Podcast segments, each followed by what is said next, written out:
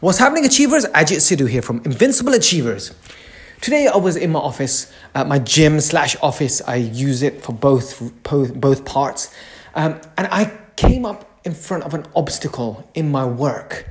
And I sat down on the bench, which is my chair, my office chair. I sat on my bench, opened my book, start writing down, trying to figure out how to overcome this obstacle that I was facing.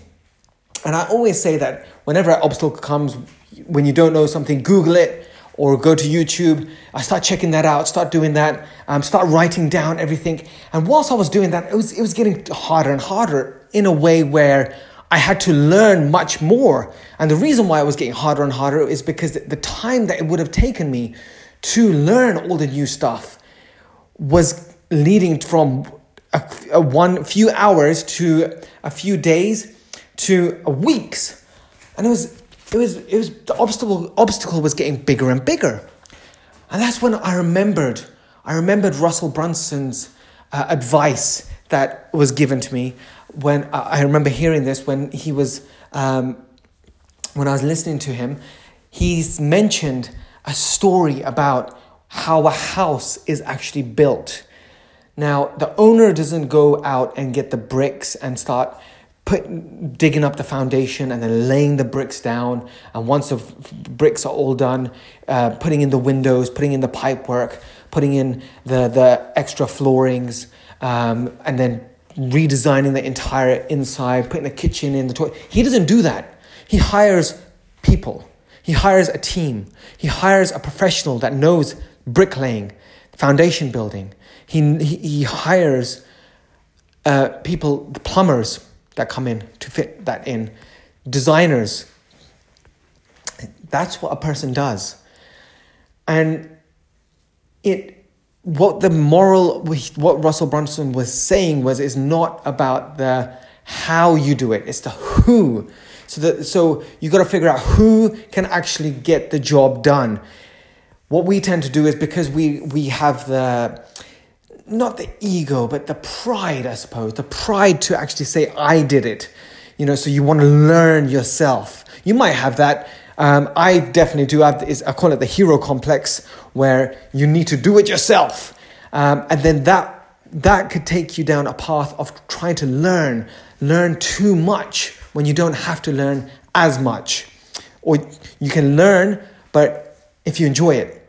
So it's not the how to do it, it's the who.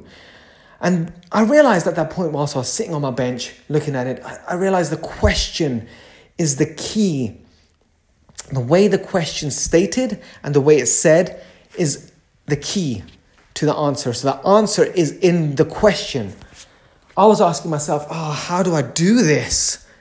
But the real question was, who can do this? Sometimes something happens and we say, why is this happening to me? But the real question is, what can I learn from what's happening to me? And while sitting there going through this, um, all of a, a, a inspirational moment, I remembered when I was in Tony Robbins' uh, seminar, and he was he was standing in front, huge giant standing in front, uh, big big theatre that had massive screens on the side. I was writing away. Um, he was very close to me, and he said, he said, you have to know who you are as a person. There's three categories that you can be. One is either an artist, one is manager or leader, and one's an entrepreneur. He said, raise your hands who thinks that you're an entrepreneur. And every single, the whole room picked up their hands, because they, they this was a, a business mastery course, and everyone picked up their hands. And I thought, well, I don't really know what an entrepreneur is, um, but I guess I'm, I suppose I am an entrepreneur, but I'm guessing an entrepreneur is a business owner. And I raised my hand. I probably was the last one to raise my hand. And then Tony said, well, everyone thinks that I'm an entrepreneur because I own forty businesses um, and I'm a billionaire. But the truth is, I'm an artist. And everyone started getting confused. And they're like, I'm an artist because I'm here. This is what Tony's saying. I am here performing for ten to twelve to fourteen hours continuously when I don't need to. But I love doing this. This is my passion. I'm a perfectionist. I want this to be perfect. I want it to be better than before. That's why I'm an artist. That's my, I have all the tendencies, the three tendencies, but I'm an, a, a, an artist. And when he said that, he asked the question again, who now thinks they're an entrepreneur? And, and three quarters or more than three quarters of the room put their hands down. And then he explained what an artist is, what a manager and leader is, and what an entrepreneur is. He explained it in a way where he said, an artist is like a football player who plays on the field. He plays on the field with passion. He's a perfectionist. He wants to, he, he, he's there. He's a, he's the player. And he gets paid for that. He gets, he gets rewarded for that handsomely. Like they get paid like twenty million or so. But then you have the manager and leader who knows where the people should be and knows, knows what to do. Um, and, and leads them and directs them. And that's his passion, inspiring people, inspiring his people. And he gets paid less than the players, it's about ten million. Then you have the entrepreneur who's sitting in the box at the top, the owner of the entire football team. And he's watching there in his big box at the top, watching his manager do the work and, and the players on the field. And he is in debt to the bank. He eats last.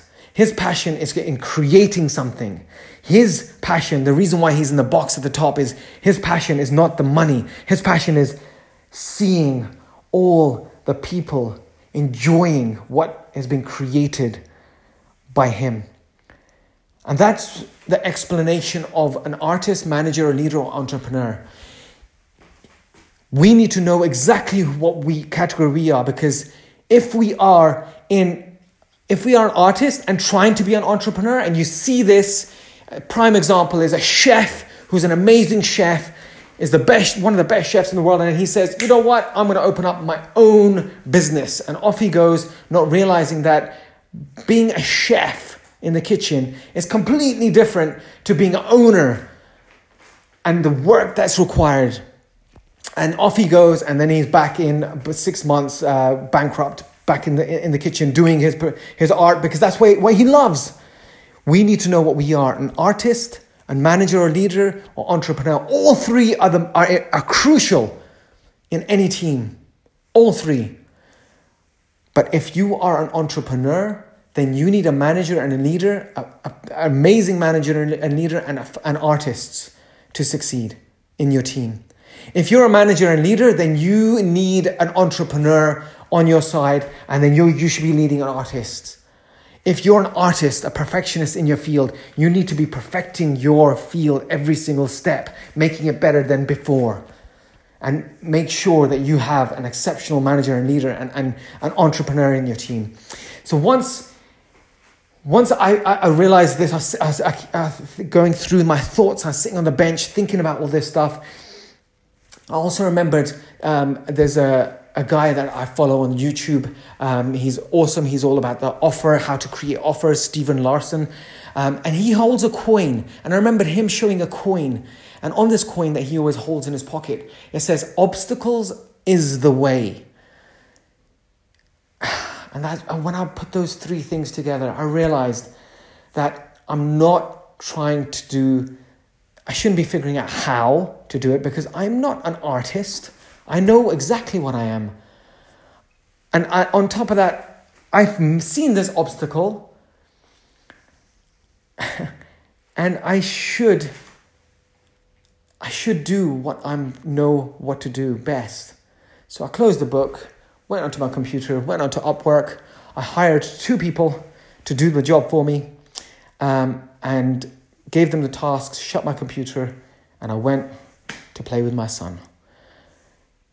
We need to know exactly what category we're in. If we are artists, then be the artist. Be the best that you can in your work, in anything that you do, be the best. If you're a manager or leader, then take the position and hold that position and be the best, most passionate, inspiring manager and leader. If you're an entrepreneur, then you can't be w- worried about the money. You can't be looking at the money saying, where's the money? Because you're going to be in debt.